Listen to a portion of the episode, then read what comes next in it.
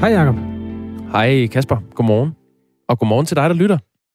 Velkommen til Radio 4 Morgen, som er en onsdag, der fik, den onsdag, der fik Danmark til at ligne sig selv igen. Vi har befundet os i et winter wonderland i 14 dage, og man glemmer helt, hvad det egentlig er, Danmarks vejr er gjort af. Men for tvivl ikke, det er tilbage. Sådan nogle øh, oliesorte øh, vandpytter øh, dækker Danmark i øjeblikket. Det er lige præcis, som det plejer at være. Det er plusgrader, og alt det hvide, det, hvis ikke det er smeltet, så har det gjort det om lidt. Vi nåede lige at have en dag med, øh, med landsdækkende snedække. Øh, det, der hedder udbredt snedække. Øh, ikke siden 8. marts 2018, noterede jeg mig i går, har der været mere udbredt snedække i Danmark. 8. marts? Ja. Det var alligevel sent med sådan en dag, var? Jo, jo, men det var tilbage i 2018. Det var en anden tid. Men der, der var 99 procent af Danmark dækket af sne. Og i går morges var der registreret et snedække med mindst 92 procent af landet, der var dækket af sne. Det er hvis, slut nu. Hvis det så tilfældigvis i går havde været juleaftensdag, havde det så været det, man kalder hvide jul? Ja, det kan du gange med 100. Okay. Men øh, ja, det var det er old news nu. Det er lige meget. Der er post fra Ronny, øh, inden vi, altså det her det er et nyhedsprogram, undskyld, vi starter en lille smule, men det er fordi, vi skal også lige i gang. Og desuden så sker der også ting, der ikke er news i den forstand. For eksempel som Ronny han påpeger her. Så bliver det onsdag, sneen smelter, dansk forår er retur skriver Ronny, og tilføjer, jeg er sikker på, at vi er mange, der gerne vil høre fortsættelsen om brunstige planter og handkogler. Ah, øh, Ronny refererer til den slutning, vi øh, nåede at, at smide på bordet i går, lige op til klokken 9, da vi var færdige med at sende. Du, du fortalte om noget med et bizart sexliv, som nogle planter lever, og du nåede kun at fortælle om øh, det bizarre, at handkogler befrugter hundkogler. Det er øh, en meget, meget vigtig historie, som Illustreret Videnskab har løftet op. Og jeg, den lå nederst i min nyhedsbunke. Det gør den altså igen i dag, men det, det kan sagtens være, at vi når den. Der er tre eksempler på de her el gamle planter, der har et helt bizart sexliv. Altså, udover den sne, der ikke er her længere, og øh, kogler, der befrugter hinanden, så har vi også andre og øh, måske mere sådan substantielle øh, historier her til morgen. Øh, for eksempel historien om, ja, den tager sit udgangspunkt ved Pernille Roth, som er øh, regionsformand for Venstre i Nordjylland, eller det var hun, for hun har valgt at forlade Venstre, og det har hun blandt andet gjort som konsekvens af Inger Støjbergs øh, exit.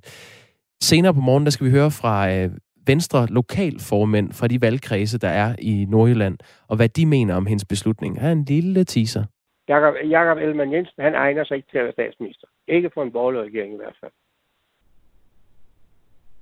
Det var noget af en, det var noget af en melding, var? Det må man sige. Det er Christian Krog Lauritsen, man hører fra her. Øh, lokalformand i det, der hedder Kongerslev Komdrup. Øh, mere om den sag lidt senere. Ronny, han øh, gjorde det, og alle kan gøre det, hvis man har kommentarer øh, eller historier, som man synes, man vil pege Radio 4 Morning i retning af. Morning, sagde jeg så lige. Ja, Good evening, Europe. Undskyld. Nå, skriv til 1424. Ja. Start din besked med R4 og et mellemrum. Nu skal vi til USA. Rigsretssagen er overstået. Den sluttede jo i weekenden med et resultat, der skuffede mange amerikanere, glædede mange andre amerikanere og skaffede, øh, skabte frem for alt en masse forbløffelse. Donald Trump blev jo frikendt øh, efter de her massive anklager mod ham.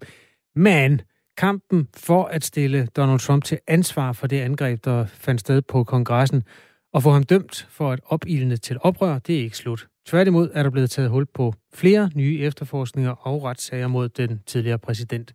Det lød sådan her i går, da Derek Johnson fra borgerrettighedsorganisationen NAACP offentliggjorde, at der er en sag på vej mod Trump. We witness not only the subverting of our democracy, the ending of our democracy. And it's for that reason we have stepped up in this moment to ensure the former president... Vi vidnede ikke bare enden på vores demokrati, øh, og det er derfor, at vi nu stepper op for at sikre, at den tidligere præsident og alle dem, der var involveret, bliver holdt ansvarlige for det, de har gjort. Godmorgen, Anne Erling. Godmorgen. Hvad kan det blive for en sag?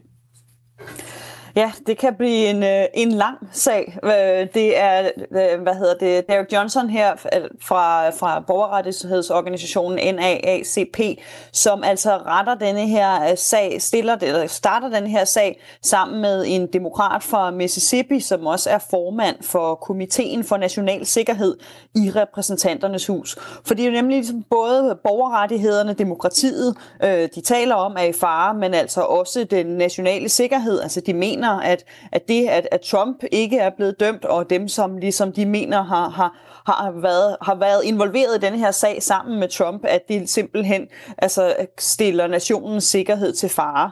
Øh, og det deres anklage, den lyder, det er, at øh, både Trump, men altså også hans øh, advokat Rudy Giuliani, de har konspireret sammen med nogle af de her højere ekstreme grupper, Proud Boys blandt andet, og The Oath Keepers, for at opildne til oprør. Og det lyder jo meget ligesom det, øh, rigsretssagen lød på, men forskellen er så bare her, at øh, det her ikke er en rigsretssag, men altså en, en mere almindelig retssag, som vi kender den, hvor det er fakta og jura, der ligesom afgør, øh, hvor sagen ender, og ikke politik, mm. som vi så det med i rigsretssagen. Så det er meget det samme, de, de vil, og de bruger, en, de bruger en lovtekst, som faktisk stammer helt tilbage fra 1800-tallet, hvor man, den oprindeligt er lavet for at bekæmpe og forhindre vold og intimidering. Dengang blev den lavet for at beskytte mod mm. Ku Klan. Nu er det så mod øh, folk som, som, som Trump.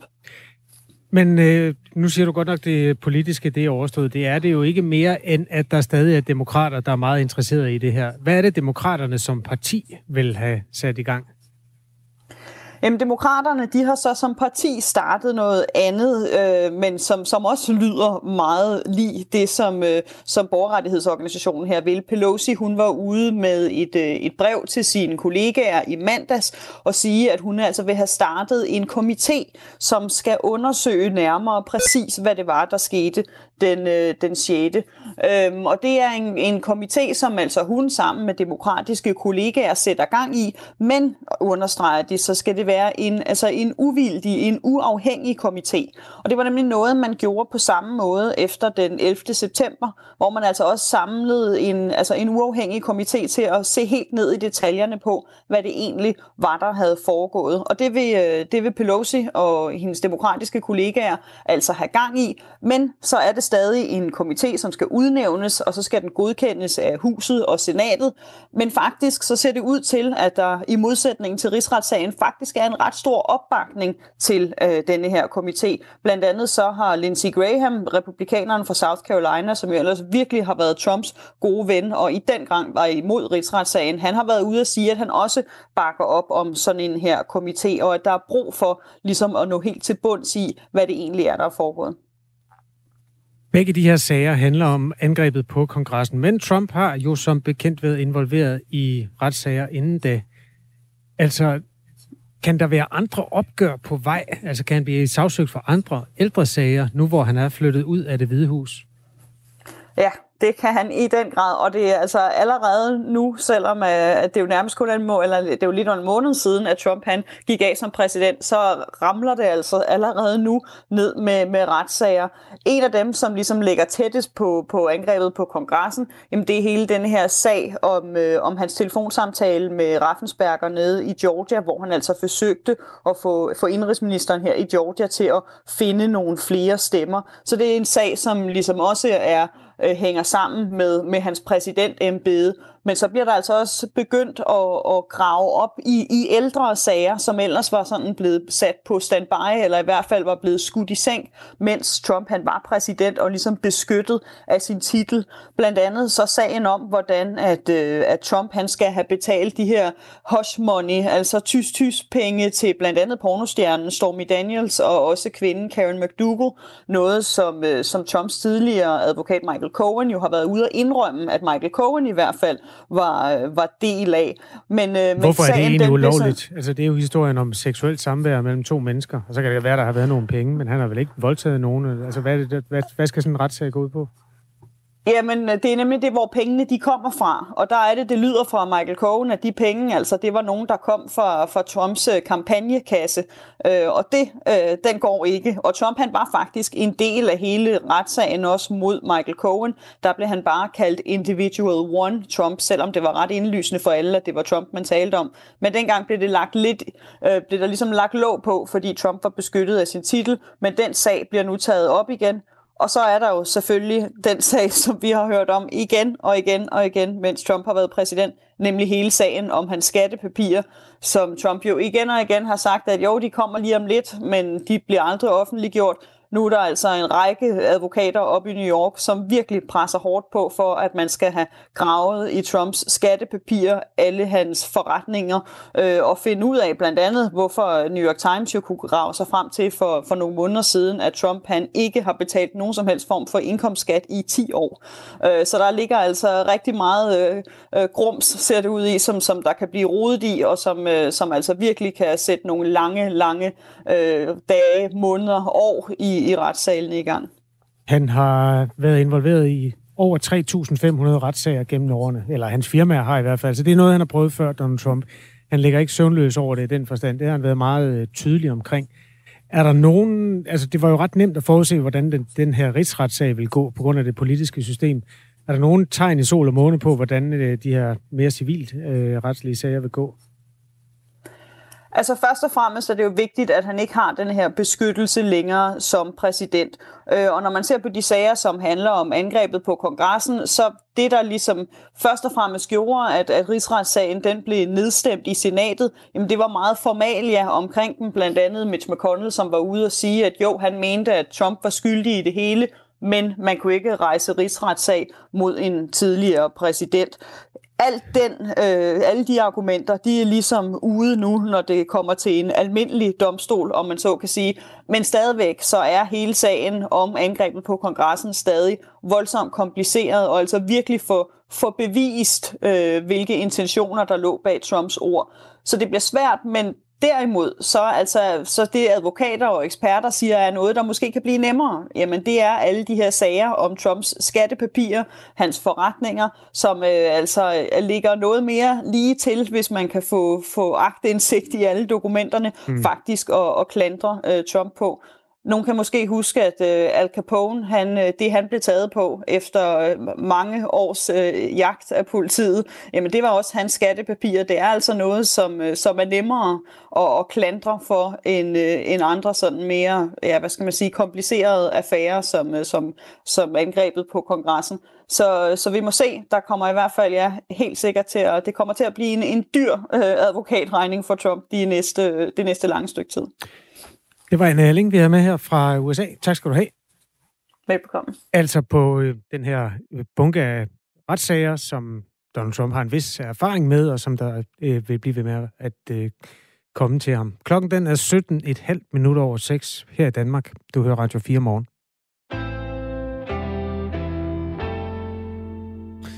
Her i 2021 øh, er en digital valuta, man kan tage og føle på, det er likes, eller synes godt om. Øh, det er jo noget, vi alle sammen kender på de sociale medier, at man, øh, man vil gerne have nogle likes, eller nogle reaktioner i det mindste, når man lægger noget op. Og øh, den kamp for likes, den foregår ikke kun blandt egne venner. Man kan nemlig også øh, fikse, at man kan få flere likes ved at indgå i nogle af de her øh, supportgrupper, der findes på nettet. Blandt andet på det øh, sociale medie, der hedder Instagram. Øh, som medlem af en, en gruppe, øh, supportgruppe, forpligter man sig til at like andres billeder, hvis de også til gengæld liker dit. Så der er vi ude over den gode gamle, at man lægger noget op, øh, man scroller ned igennem sit feed, man ser, øh, jeg ser, at du har lagt et billede op, jeg mm. synes godt om, jeg lægger et øh, like på. Men her er det noget for noget. Og øh, det kan være en kilde til dårligt selvværd og, og dårlig trivsel i det hele taget. Det mener en øh, psykolog, der hedder øh, Tanja Stål Vener, som vi skal tale med senere. Men hvad der er endnu vigtigere, er, at vi skal tale med en, øh, en kvinde, som administrerer 20 af de her, øh, det der hedder supportgrupper, øh, på både Facebook og Instagram. Hende skal vi tale med lidt senere. Vi skal spørge hende, hvorfor hun gør det her, og hvad, hvad det er, der er på spil blandt hende og øh, hendes unge, primært kvindelige følgere. Man kan også bare sige, at det er et udtryk for god opdragelse. Hvis jeg giver dig en kompliment, så ligger det ekstremt dybt i dig, at du får lyst til at sende en tilbage igen. Du ser super godt ud i dag, Jacob. Tak skal du have. I lige måde, Kasper. men øh, jo, jo, det kan du sige. Men det siger jo ret meget om vores internetkultur, at jeg øh, øh slet ikke øh, ved, hvor du vil hen, da du siger det. Fordi det er jo ikke sådan, man øh, opfører sig på nettet i dag. Nej, men vi er jo øh, i lavestadiet i forhold til at være mennesker på nettet? Er det ikke ja. meget godt, at der er nogen, der begynder at forme det i en, bare en kende positiv retning? Hvis... Det kan vi uh, prøve at spørge om. Altså det her, det, jeg ved ikke om det jo, det er jo både positivt og negativt, kan man sige. Der er både øh, pros and cons, men noget af det, der er på spil her, det er, at man bliver smidt ud af supportgrupperne, hvis man misser at like nogle af de øh, opslag, som så bliver lagt op, som man skal like. Mm. Så det bliver meget, meget noget for noget-agtigt. Ja, okay. Det er i hvert fald en kultur, vi, vi kommer til at dykke ned i lidt senere, og hvis du har nogle øh, erfaringer med det her, eller en holdning til, til likes på de sociale medier, det kan også være, at du øh, selv er indrullet i hele den her øh, kultur, hvor du meget gerne vil have likes, eller du ser det. Du har måske nogle børn, whatever. Hvis du har et eller andet, du gerne vil øh, byde ind med på den her, så skriv ind på 1424, start beskeden med R4. Det er muligheden for at kommentere de historier, der er. Den der med likes vender vi tilbage til. Der er kommet en meget kortfattet en på Trump. Den tror jeg bare, vi tager. Øh, der står, hvorfor den heksejagt? Og så et spørgsmålstegn. Hvis nogen kan svare på det, øh, kan de bare skrive en sms. Husk at starte med R4 og et mellemrum. Send den til 1424. 21 minutter over 6 er klokken blevet.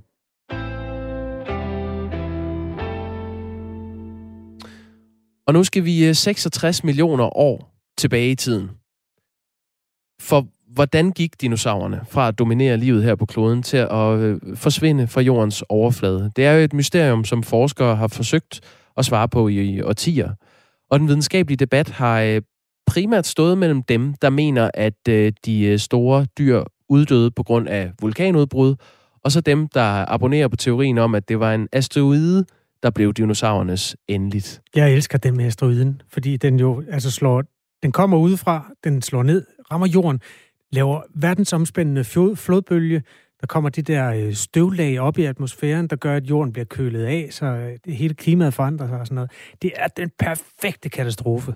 Det er den, jeg hælder til. Jeg kan lige så godt sige det. Ja, hvorfor ikke den, hvor det kommer inden for jordens indre lava, og det hele bliver spydet op øh, af vulkanerne, og så kommer der støv, og så bliver jorden kølet ned, og så forsvinder dinosauren? Den kan også noget, men det er ikke rumdimensionen. Den giver, den giver noget ekstra for mig. Okay, men så besøger nu, fordi et forskerhold fra Harvard University mener, at det snarere var en kæmpe komet, der skabte Armageddon-lignende tilstanden for, for dinosaurerne.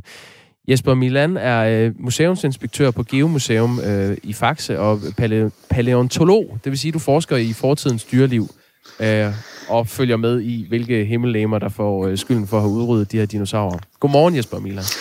Godmorgen. Godmorgen. Æh, allerførst, kan du så ikke lige øh, fortælle sådan øh, kort, hvad den her nye kometteori går ud på? Jo, altså, det, det er sådan i den mere akademiske ende, det vi er ude i nu, og hvorvidt det var en, en asteroide eller en komet, der, der ramte jorden. I hvert fald, hvis man ser det fra synspunktet for, for dem, der stod på jorden dengang, dinosaurerne, så ville de nok være fuldstændig ligeglade, hvilket 10 km himmellegeme det var, der ramte dem. Ja. Men det spændende her er jo sådan, så at sige, fra, fra vores dages synspunkt, det er, hvor i rummet den her ting kom fra. Så, så det er noget, vi, om vi kan forudse, hvilke områder af rummet, vi skal se efter, efter mulige potentielle nye trusler fra. Hvis det var en asteroide, skulle den komme ud fra asteroidebæltet mellem øh, Mars og Jupiter. Der ligger sådan en bælte fyldt med store stenklumper, som aldrig blev samlet til en planet. Og så kometerne kommer langt, langt, langt ude på den anden side af solsystemets grænser, ude for noget, der hedder Ortskyen, hvor der flyder kæmpe store isklumper rundt i rummet. Og så var meningen, at øhm, tyngdekraften fra Jupiter skulle fange sådan en isklump og sende den i bane ind mod jorden nogle gange. Så det er det, er det, det de mener nu, at det, at det kan være lige så sandsynligt, at det er en stor komet, der er kommet ud fra det ydre rum, der har været blevet trukket ind mod jordens bane af Jupiters tyngdefelt, og så har ramt jorden dengang for 66 millioner år siden. Øh, altså indtil nu har forskernes bedste bud været, at det var en øh, asteroide på størrelse med Paris, der ramte jorden. Og det her, når man så taler om, at det er en kæmpe komet, så handler det ikke om den ødelæggelse, øh, den skabte, men altså hvor den øh, kommer fra i, øh, i rummet. Yeah. Øh, hvad, hvad mener du er den bedste teori? Oh, altså problemet er, at der er jo ved det her nedslag, det var så stort, at det der, hvad der endte var, der ramte jorden, så blev det pulveriseret fuldstændig fordampet ved nedslaget. Så der er faktisk ikke nogen rester af det overhovedet at finde over i det kæmpe krater, man har fundet over ved den meksikanske golf. Så, så for mig at se, står der, er det, er det også en mulighed, ja. Men er det, er det den bedste mulighed øh, på at, at løse det her mysterium om, hvad der egentlig var øh, dinosaurernes endeligt? Øh, det er en, der er meget svært at bevise. Det er en absolut teoretisk mulighed, ja, men, men der er ikke i det støv og de rester, man har fundet, der er ikke fundet noget, som, som tyder endegyldigt beviser, om det var en, en kæmpe klippeblok eller en kæmpe isblok, der ramte jorden dengang. Jesper Milan, med, øh, med din øh, baggrund som paleontolog, mm. så må du jo være mand for at kunne forklare, hvorfor det egentlig er vigtigt at beskæftige sig med, hvad dinosaurerne døde af for 66 millioner år siden. Ja, altså det er jo vigtigt, vigtigt at for, forstå, hvordan økosystemer har fungeret før i tiden, for at kunne øhm, forudse, hvordan det foregår i dag. I dag er vi jo også i en situation, hvor økosystemet er under pres på grund af global opvarmning og overbefolkning og forurening. Så at se, hvordan økosystemer reagerer på kriser før i tiden, og hvordan de kommer så, og hvem der overlever, og hvem der ikke overlever, det er et meget, meget relevant studieemne objekt i dag, vil jeg sige.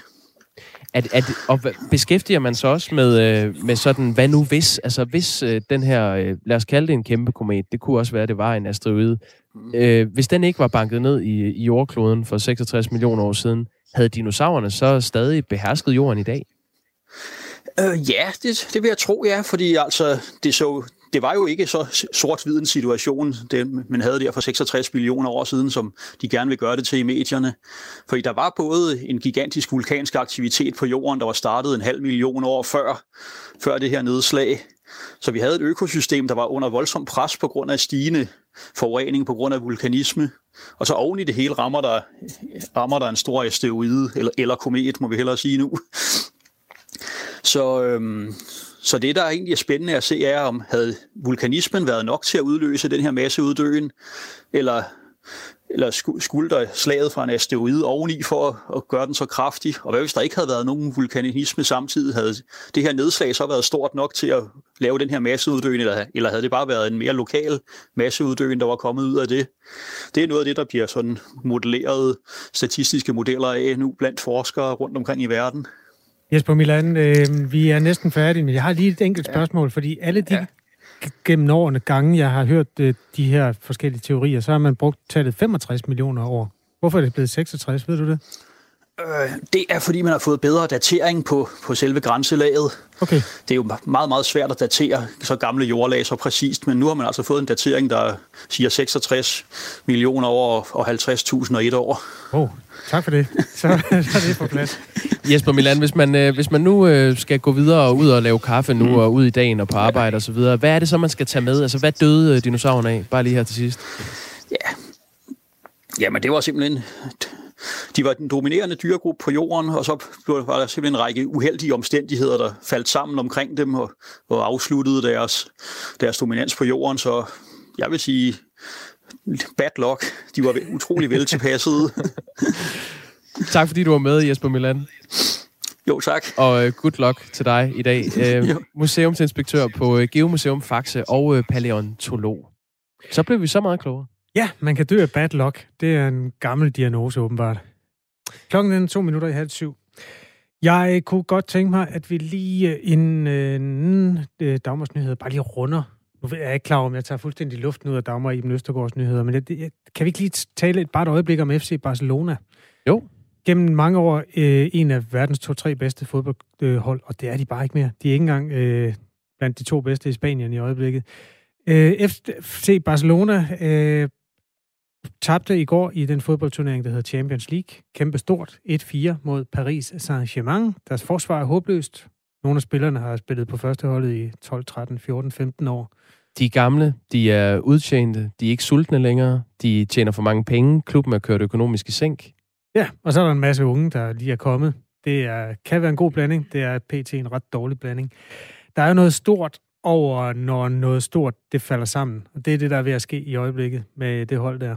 Vi har begge to haft en sød tand for det, ikke? Jo, og vi har det stadig, øh, tror jeg i hvert fald. Det, det kan jeg tage Nej, jeg, er lidt, jeg er faktisk lidt ligeglad. Men jeg var meget oppe at ringe øh, for 10 år siden. Der kunne jeg... Ja, okay. Du er en medløberfan. Ja, okay. Ja. ja, jeg forstår. Mine døtre kunne navnene på alle spillerne og havde FC Barcelona sengesæt. Nu har vi nogle andre sengesæt. Men mere betyder det ikke. Ja. Det er jo alt, hvad der er galt i moderne fodbold, du sidder og beskriver der. Ja, der er mere galt, fordi FC Barcelona havde dengang en renhed på deres trøje. Kan du huske det? Der var ikke nogen sponsor. Den var flot. Ja, i ja. dag står der Qatar Airways. Øh, vi spiser levende mennesker. Øh, velkommen til øh, oliesharker, når de er værst. De, de mellemlandede lige på UNICEF. Altså, de havde sådan en fin indfasning til, nu skal vi til at have reklamer på uh, UNICEF. Det kan folk godt æde. Qatar Airways, det er noget andet.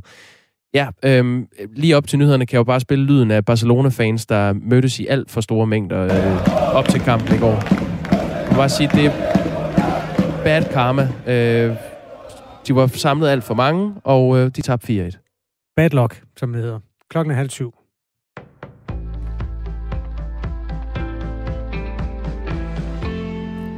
Familien til en 91-årig kvinde, som blev smittet og døde af covid-19 i april på et vestjysk plejehjem, har ret til erstatning. Det fastslår patienterstatningen i den første afgørelse på området. Og afgørelsen vil ifølge patienterstatningen betyde flere erstatninger i lignende sager, skriver Jyllandsposten. Patienterstatningen fastslår, at kvindens efterladte har krav på erstatning, fordi kvinden med overvejende sandsynlighed blev smittet af personalet i forbindelse med den sundhedsfaglige behandling, hun fik på plejehjemmet.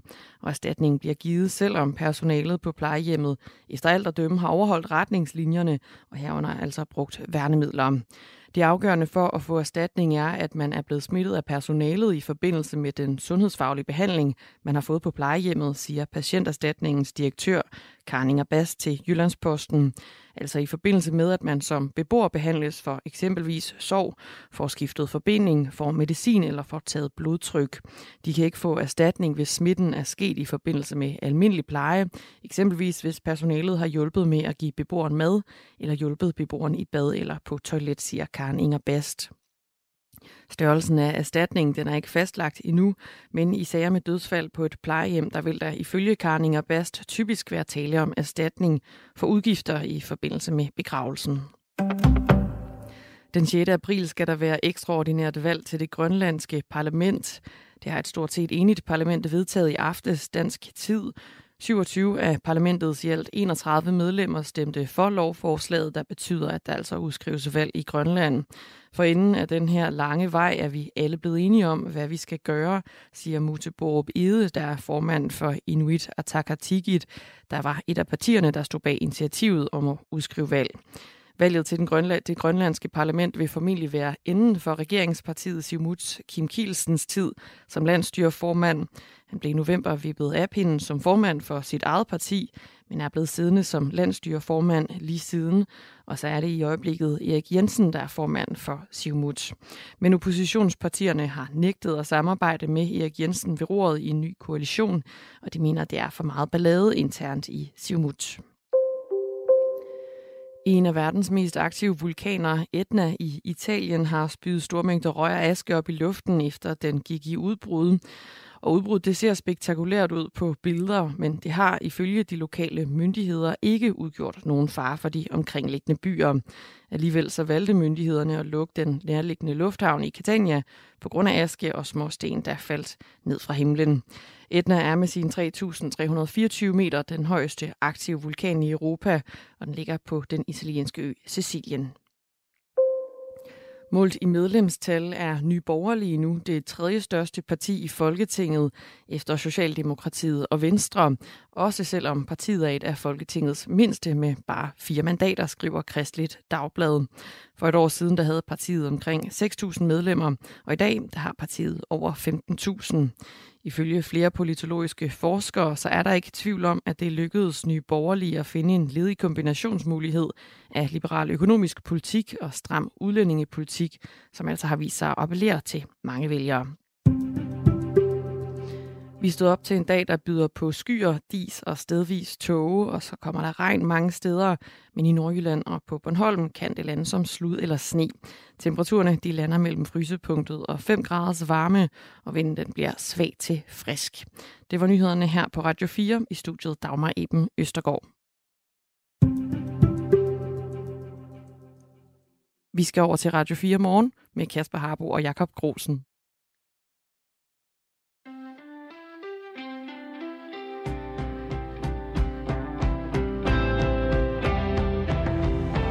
Fintællingen viser, at det var 66 millioner og en chat år siden, at dinosaurerne døde.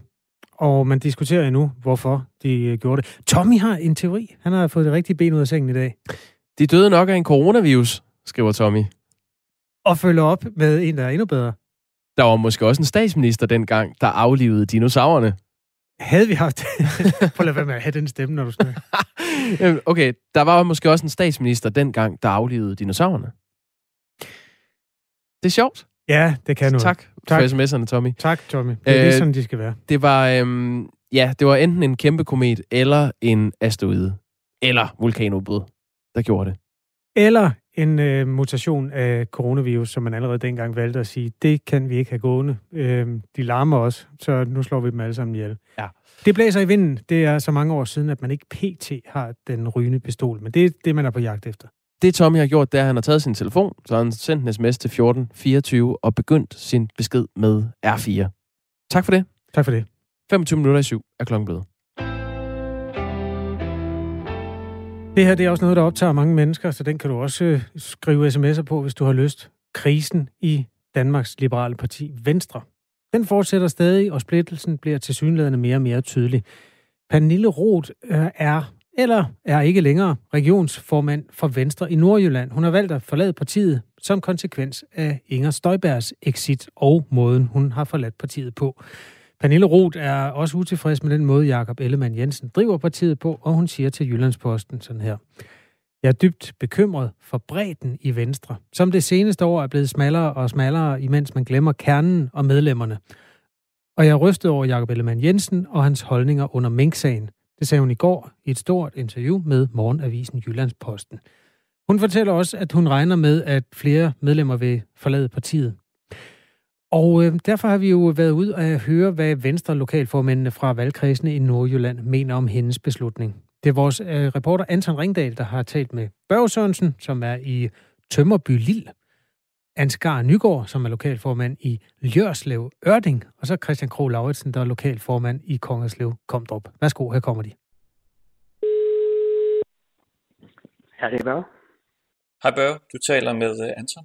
Jeg er journalist inde ved Radio 4. Og så vil du vide, hvor dårligt det går. Er går det dårligt? Nej. Nej, det gør jeg ikke. Hvad, hvad synes du om, at øh, Pernille Roth har meldt sig ud? Jeg ved dårligt nok, hvem hun er. Jamen, hun er meldt sig ud. Det kan jeg ikke noget ved. Det er jo sådan, det er. Så må vi bare blive os endnu hårdere fast i, i bordkanten. Og så kæmpe for det, vi tror på. Og tror du stadig på Venstre? Selvfølgelig. Det er en holdning, man har. Det er en livsstil, man har. Det er en livsholdning, man har. Synes du, øh, Jakob Ellemann, han lever i Venstre livsstilen her? Du er godt nok snedig. Men Jo, Jakob Ellemann, han brænder for, for sagen. Ja, det er skal. Jamen, jeg vil høre dig om, hvad din reaktion er på, at øh, Pernille Roth melder sig ud af partiet. Så det, jamen, det, var, det vil jeg helst blive fri for at svare på nu. Nå, hvordan kan det være? Så, jamen, øh, er hun lige, øh, det er fordi derfor, har hun lige gjort det. Ja, jo, det er altså jeg er opmærksom på. Øh, hvad, hvad, så, hvad så din umiddelbare reaktion, nu når jeg fortæller dig det? Jamen, øh, det er da aldrig så godt, når der er noget at melde sig ud af partiet. Selvom jeg, jeg har da ønsket, at uh, Inger Støjberg, hun blev. Vil du ønske, at Pernille Roth også uh, blev? Jeg ønsker da, at de bliver der. Ønsker du også, at uh, Jacob Ellemann bliver? Ja. Ja, Jacob Ellemann, jamen det er jo ham, der er sat til at uh, være formand, og så må vi jo så må vi håbe, vi ser frem, at, at det kommer til at køre. Ja. Ønsker, ønsker du også, at han øh, bliver? Jamen, han gør det vel godt, når han skal lige han skal have arbejdsro. Så du, så du ønsker også, at han øh, bliver? Jamen, forløb, så er det jo ham, der, der bliver, der, der repræsenterer os som formand. Og så er det jo sådan. Ja, og er det også det, du ønsker? At han bliver? Jamen, det gør jeg da. Det gør du? Ja, så. Det gør jeg. Har øh, Venstre glemt kernen og medlemmerne? det var et godt spørgsmål. Uh, vi kommer ikke uden om, at Venstre er i knib, om man så må sige. Jeg synes bare ikke, det løser noget, at vi melder os ud alle sammen at vi bør øh, blive inde og før så få lavet om på forholdene. Hvad er det så for nogle medlemmer, som øh, man glemmer? Jeg ved ikke, hvorvidt man glemmer sine medlemmer, men, men, øh, men øh, jeg synes snarere, at Venstre øh, ikke lever op til, hvad medlemmerne forventer. Lad os sige det på den måde. Hvad, hvad forventer de? Altså, vi, vi får, man, øh, man er i Venstre, øh, fordi man, man støtter øh, en øh, borgerlig linje mere end en socialistisk linje her i samfundet. Jeg synes, at Venstre er ved at, at, at, at bevæge sig utrolig tæt på en socialistisk linje, ja. Og hvis skylder det? Formanden. Jakob Ellemann Jensen? Yes. Så ham er du ikke helt uh, tilfreds med, kan jeg så næsten regne ud? Absolut ikke. Jeg er lige så utilfreds med ham, som, som så mange andre venstrefolk. Hvem skulle så være formand for Venstre, hvis det var en, der skulle uh, føre den borgerlige linje her? Jamen, uh, spørgsmålet er, om vi har nogen. Vi har jo altså en formand, der sidder... Vi har altså en, som, som blev uh, sendt til, uh, til Bruxelles, uh, som sidder dernede. Det kunne jo være et eksempel på det. Men jeg synes egentlig, det vil klæde Venstre på nuværende tidspunkt i stedet for at pege på egen statsministerpost, så pege på øh, den konservative formand som statsminister. Vil du hellere have konservativ end øh, Jakob Ellemann Jensen som statsminister? Ja. Ja. Jakob, Jakob Ellemann Jensen, han egner sig ikke til at være statsminister. Ikke for en borgerlig regering i hvert fald. Det var noget af en, det var noget af en melding, var? Ja, det må man da sige. Ja. Kunne du ikke melde dig ind i de konservative så, indtil der kommer en ny formand for Venstre? Nej. Nej. Kunne jeg ikke. Men alligevel vil du hellere have dem end Ellemann? Ja, nu. Ja, helt klart. Hvis nu der var øh, valg i morgen, vil du så egentlig stemme på de konservative? Nej, det tror jeg ikke. Altså, jeg tror fortsat, at jeg vil blive hængende i Venstre, og så måske øh, øh, prøve at se, om vi kan påvirke og få gjort en indsats til, at øh, Venstre kan gøre det bedre, end de gør det lige for tiden. For, for de borgerlige vinder under ingen omstændigheder en statsministerpost ved at have, ved at have Ellemann ude. Det tror jeg ikke på. Det sagde her til sidst Christian Krog Lauritsen. Han er lokalformand i den kreds, der hedder Kongerslev Komdrup. Så er der to andre kredse, som Anton Ringdal havde ringet til inden da, øh, hvor Børge Sørensen var den første lokalformand, og Ansgar Nygaard var den anden. Hvis man skal kode det ned, så kan man sige, at Pernille Roth, hun er ikke super kendt i de dele af Nordjylland, hvor øh, Anton Ringdal ringede til på det tidspunkt. Øh, men der blev talt om en anden, en, en mand, der sidder nede i Bruxelles, der kunne være den rigtige formand, og hen ad vejen måske også den rigtige borgerlige statsministerkandidat. Det, jeg har et bud på, hvem det er. Kom med den. Ja, de, øh, de fik fire dernede, så vidt jeg husker. Der sidder fire øh, fra Venstre, øh, EU-parlamentarikere i Bruxelles. Øh, den ene er Morten Lykkegaard. Den anden er Asger Christensen. Den tredje er Linnea Søgaard Liddell. Men jeg tror ikke, det er nogen af dem. Jeg tror, det er den sidste. Søren Gade. Han er jo en mand, der øh, kan læne sig tilbage et øh, hvilket som helst sted i Nordjylland, og så er der nogen, der griber ham. Han er meget populær. Han er enormt populær. Jeg tror faktisk, han er fra Holstebro, hvis man skal være helt præcis. Men øh, han har en vis gennemslagskraft. Det har han. I hele Danmark. Ja, øh, meget godt bud. Vi har forsøgt at få en kommentar fra Venstres ledelse. Det har ikke været øh, muligt. Gruppeformand Carsten Lauritsen, han skriver dog en sms til Jyllandsposten, og den kan man jo så læse der. Det har vi gjort. At han ser øh, Pernille Roths afgang som helt normalt. Citat slut. Øhm, ja, om krisen krasser videre, eller det her det er en helt normal øh, følge af det, der allerede er sket, det er jo op til fortolkning. Man kan jo bare skrive ind, hvis man har en lille kommentator i maven, en lille politisk kommentator. Skriv en besked med R4 og et mellemrum, og så en besked. Pernille Roth, for at være helt ærlig, nu, nu tager vi en for åben mikrofon. Mm. Kendte du Pernille Roth? Nej. Gjorde du? Nej. Det gjorde, og det var der altså også flere af de her lokale formænd, der ikke gjorde. Så i den forstand er det jo ikke en profil i Inger Støjberg-klassen, der stempler ud. Det, nej, men det er der også få, øh, der var eller er i Venstre. Ja, men, der var Lars Lykke og, og, og hende. Ja, okay. Ja. Men hun har trods alt været rimelig, øh, rimelig højt på stå i, i partiet. Ikke længere. 16 minutter i syv er klokken blevet på den her øh, onsdag.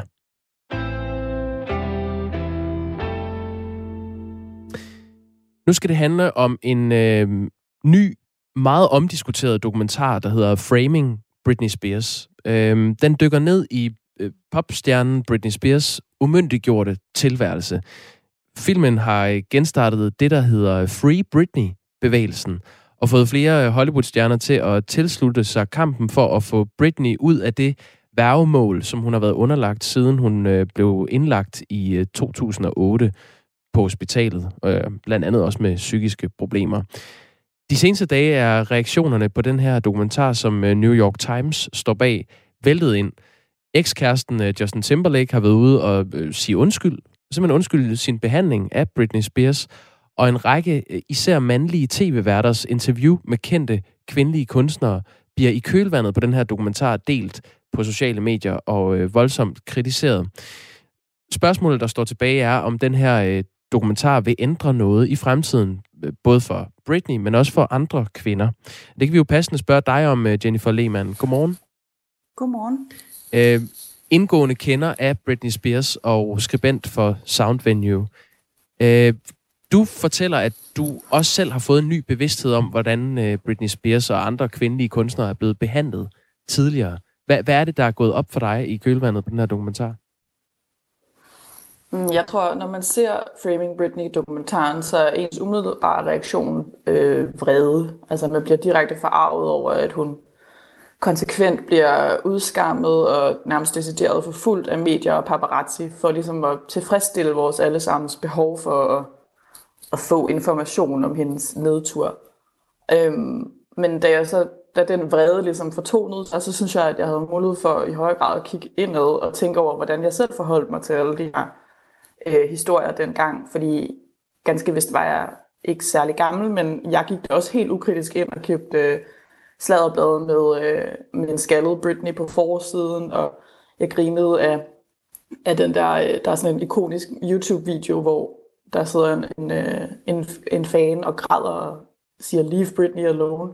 Og vi grinede jo alle sammen af det, altså det var en stor joke. Øhm, så jeg tror, at det, der er gået op for mig nu, også i kølvandet på alle de andre optagelser fra talkshows og så videre med Lindsay Lohan, det er, at øh, nu, nu griner vi altså ikke mere, og det var ikke sjovt dengang, og det er det heller ikke nu. Så hun var ligesom øh, sådan en laughing stock øh, dengang, og en, som, øh, som alle grinede af, og hendes øh, derut. Men det, der er gået op for dig nu, det er, at, øh, at hun blev ødelagt af det mediepres, der var på hende ja, mediepresset, og så som dokumentaren ligesom hedder, ikke? altså selve vinklingen af hende.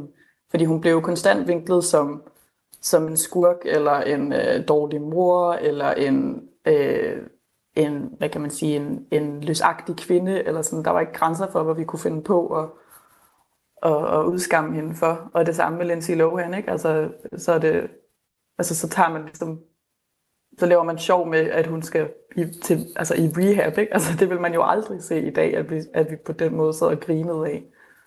Nej, noget andet, man ikke øh, ville se i dag, øh, det tror jeg i hvert fald ikke, man ville, det er øh, et klip fra et hollandsk talkshow, hvor Britney Spears øh, på et tidspunkt var på besøg, da hun var øh, stor, og blev spurgt ind til sine bryster. Prøv lige at lytte med her. There's one subject we didn't discuss. Mm-hmm. What was that? Everyone's talking about it. Why? Well, your breasts. My breasts. You seem to get furious when a talk show host comes up with this subject. Okay. Det er, jo, det er jo et ret vildt klip, øh, sådan hørt med, øh, med 2021 øre. Øh, tror du sådan noget her, det kommer til at ske igen i fremtiden? Jeg, jeg tror jo, at vi skal alle sammen huske på, at det her er sket en milliard gange før. Øh, altså hvis vi tænker på øh, Princess Diana, Monica Lewinsky, også Whitney Houston, Amy Winehouse, altså listen er ekstremt lang øh, over dem, vi har gjort det her ved før. Og jeg synes da helt klart, at man er nødt til konstant at have en bevidsthed om, at, at det her det er ligesom vores default setting. Det er her, vi går hen, hvis vi ikke er opmærksomme på vores egen adfærd. Fordi det er sket så mange gange før, at, at hvis vi ikke konstant tænker over det, så kommer det til at ske igen. Er min pointe i hvert fald, ikke? Mm. Har du set andre eksempler sådan i nyere tid på, øh, på sådan nogle øh, sexistiske spørgsmål, som store kvindelige stjerner bliver spurgt om? Ja, altså der har jo der har i lang tid været en, et fokus på, at for eksempel øhm, kvinder på røde løber og altid får spørgsmål om, hvorfor en designer de har på, mens mænd bliver spurgt om deres seneste film, eller hvad de nu ellers har lavet. Ikke? Øhm, der har været fokus på, jeg synes sådan en som Fie Lauer, som for eksempel er et ret godt eksempel herhjemme, et meget polemisk eksempel måske, men, men på at vi stadig har det her kropsfokus og sensationsfokus omkring øh, psykiske lidelser og, og den slags. Altså Fie Lauer, sådan uh, influencer og, og uh, YouTuber, nuværende uh, selvbestaltede sexarbejder. Ja, det ja. er egentlig meget, meget fint opsummeret, ja, kan man sige. okay, det var bare for at bare det Ja, helt sikkert. Jeg synes også sådan en som, som, som Meghan Markle, altså øh, hende, der er gift med, med tidligere Prince Harry fra England. Altså det er jo det er lidt det samme, den samme adfærd, vi er i gang med. Ikke? Kritisere hende for, for alt. Øh, lige fra at have hendes hænder på hendes mave til at ville ud af det britiske kongehus, fordi vi netop har behandlet hende sådan her. Ikke? Altså man kan ikke vinde som kvinde, og det ser vi stadigvæk eksempler på i dag, synes jeg. Jeg så øh, også for nylig et, øh, et klip, som er øh, øh, genopstået på internettet her i kølvandet på Britney Spears-dokumentaren. Et øh, interview med øh, popstjernen Lady Gaga, hvor øh, intervieweren også spørger ind til, øh, når, hvad, hvad tænker hun om, at hun viser så meget hud øh, i sine musikvideoer osv. Og, så siger hun, jeg er bare en rockstjerne. Du vil aldrig spørge en mand om det samme. Hvor, hvorfor tror du, at det lige er i, i kølvandet på den her øh, Framing Britney Spears-dokumentar, at det her fokus øh, bliver udløst? Min teori er jo, at jeg tror, at det gør os alle sammen øh, en lille smule gladere, hvis vi kan pinde skylden op på nogle enkeltpersoner. Så hvis vi kan pege fingre af David Letterman eller Justin Timberlake, som vi nævnte i jeres oplæg, så, så kan vi på en eller anden måde rense os selv for skylden. Øhm, fordi hvis vi kan tvinge dem til at sige undskyld, så kan vi sige, jamen så er vi færdige med den sag, og så er alt godt igen. Men, men det tror jeg bare ikke øh, hjælper os videre fra det, for så kommer det til at ske igen, hvis vi ikke er bevidste omkring, at det også er os, der efterspørger den her vinkel eller det her indhold. Ikke? Som jeg sagde i, i oplægget til det her interview, øh, Jennifer Lehmann, altså øhm, Britney Spears ekspert, kan vi jo godt kalde os og skribent for, for Sound Venue, så er der en ny Britney Spears dokumentar på vej, øh, denne gang fra Netflix, og der er ikke kommet udgivelsesdato eller titel på øh, filmen, men ja, vi ved faktisk ikke, hvad den handler om. Men hvad, hvad er dine forventninger til den? Altså mine forventninger er, at den kommer til i meget høj grad at handle om noget af det samme. Men jeg håber, at den måske kan bringe noget ny information øh, til bordet, fordi det var faktisk noget af det, som øh, New York Times Framing Britney-dokumentaren ikke formåede. Øhm, altså de har ikke øh, interviewet nye kilder, som ikke før har udtalt sig i sagen. De har ikke fået hverken Britney eller hendes far til at medvirke. Det er så også usandsynligt, at den nye dokumentar kommer til det. Men jeg håber, at den kan bringe noget nyt til bordet, sådan så vi ikke bare skal se øh, 100 forskellige bud på den samme dokumentar. Fordi så synes jeg i virkeligheden, at vi bare er i gang med sådan at, at lukrere på, på en ny reframing af Britney, som godt nok den her gang er på hendes side, men, men det skal jo nødvendigvis blive sådan et massemarked, hvor sagen så bliver helt udvandet til sidst, fordi der er så mange udgaver af den. Ikke? Men jeg håber, at den her øh, dokumentar måske har mere fokus på selve værgemålssagen, og så mindre fokus på, på optakten til hendes sammenbrud og, og medierne osv., fordi der er masser af grave i, i nutiden også. Øhm, så det håber jeg, at den måske har mere fokus på. Ikke? Ved, ved man, bare lige her til sidst, øh, Jennifer Lehmann, øh, ved man, øh, hvor, hvor god grund der er til, at Britney Spears øh, stadig i dag er, er underlagt et værgemål? Nej, altså det er og det er også det, der fremgår af, øh, af dokumentaren. Der er især en, øh, hende, den advokat, hun gerne ville have dengang i 2008, men som hun så ikke fik lov til selv at vælge, fordi man mente, hun ikke var i stand til det. Øhm, han udtaler jo, at problemet med den her sag er, at vi ikke ved, hvad det er, vi ikke ved. Fordi man får jo man får jo opfattelsen af, at hvis hun har kunnet tjene så mange penge og spille så mange koncerter og udgive album og så videre, så giver det jo ikke nogen mening, at hun skal være umyndiggjort. Så man, man har jo en følelse af, når man sidder og ser den, og når man i øvrigt dykker ned i Free Britney-bevægelsen, at man, at man må mangle et eller andet info, siden at det her værgemål kan blive ved med at blive forlænget. Ikke? Tak skal du have, Jennifer Lehmann. Jamen, velbekomme skribent for øh, online-mediet øh, Sound Venue. Og øh, jeg synes, som et nedlæg til, til den her øh, historie, kunne man godt lige høre øh, lidt af hende her. Give me a beat! Kan du høre, hvem det er, Kasper? Der er det en truppenslager, ikke? Og der er lige det indløb, men kan du kende nummeret? Det er 35 år gammel. 35 år gammel. begynder hun at synge hjemme. Ah, der er et langt løb. Vi kan bruge det som Ja, bare lad det køre, ja. Okay, du, har du et gæt på, hvem det er, vi hører? Overhovedet ikke. Men øh, det kommer. 35 år siden. Det er så... Det har været midt i 80'erne. 86. Det strøg til tops på Madonna? Billboard 200. Nej.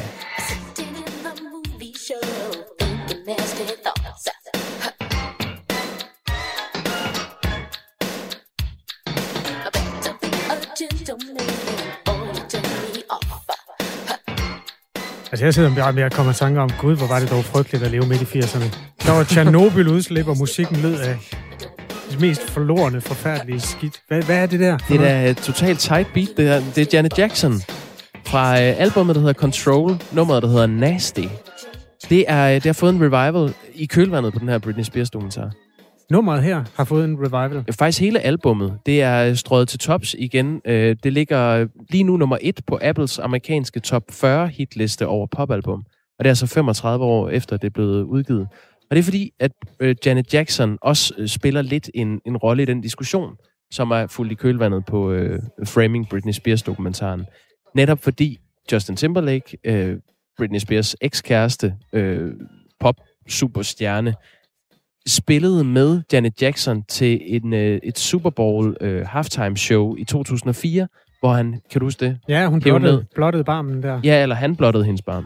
Ja, ja, hun var jo bare uskyldig overfor. Ja, og det forkerte sted på det forkerte tidspunkt. Det kan man sige. Øh, Justin Timberlake har altid fastholdt, at det her, det var bare et øh, uheld.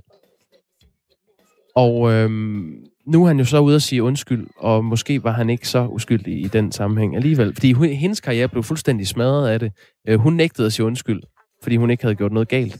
Ja. Ja. Og øh, derfra har hun ikke rigtig øh, haft så meget at skulle have sagt. Men nu har Justin Timberlake sagt undskyld, både til Britney Spears og til Janet Jackson. Og i kølvandet på det, så har Janet Jacksons musik fået en revival. Er ikke hos Ivan. Han har lige skrevet en sms. Han skrev forbandet støj. Jamen, Ivan, Jeg er fuldstændig enig. Sluk. Ivan har faktisk rimelig... Ja, han kan heller ikke lide vores jingler. Nej, men Øh. det, det her, det, hun får ikke lov at lave jingler for os. Nej. Okay, en anden skriver, at 80'erne var den absolut bedste tid. Nå. Godt. Øh, klokken er tre minutter i... Nej, det var det altså bare ikke. 80'erne var et åndssvagt tidspunkt i Danmarks historien og verdenshistorien. Der var ingen penge i Danmark. Alle gik rundt og frøs. Øh, Der var kold krig. Der var atomkrig. Øh, hvad hedder det? Trussel. Der var musikken. Lød skrækkelig. Maden var brun. Tøjet var grimt. Folk fik AIDS. Ja. Nej, det var ikke et godt sted. Nej. De er overstået. Det var en anden tid. Men jeg blev født. Okay, ja. Det er selvfølgelig rigtigt. skriver produceren faktisk. Det er ikke engang mig selv, der siger det. Nå, øh, klokken er nu to et halvt minut i syv på denne onsdag, og det er 2021. Vi får sms'er i det her radioprogram. Også sms'er, der relaterer til nogle af de indslag, vi bringer. Tidligere på morgenen, der hørte du måske et øh, indslag, hvor vores reporter Anton Ringdal ringede rundt til tre lokalformænd og for at høre en reaktion og analyse på, at øh, en lokalformand, Pernille Roth, regionsformand for Venstre i Nordjylland, hun øh, har forladt partiet som reaktion på den krise, der handler om Inger Støjberg, og i hendes optik også om partiformand Jakob Ellemann Jensen.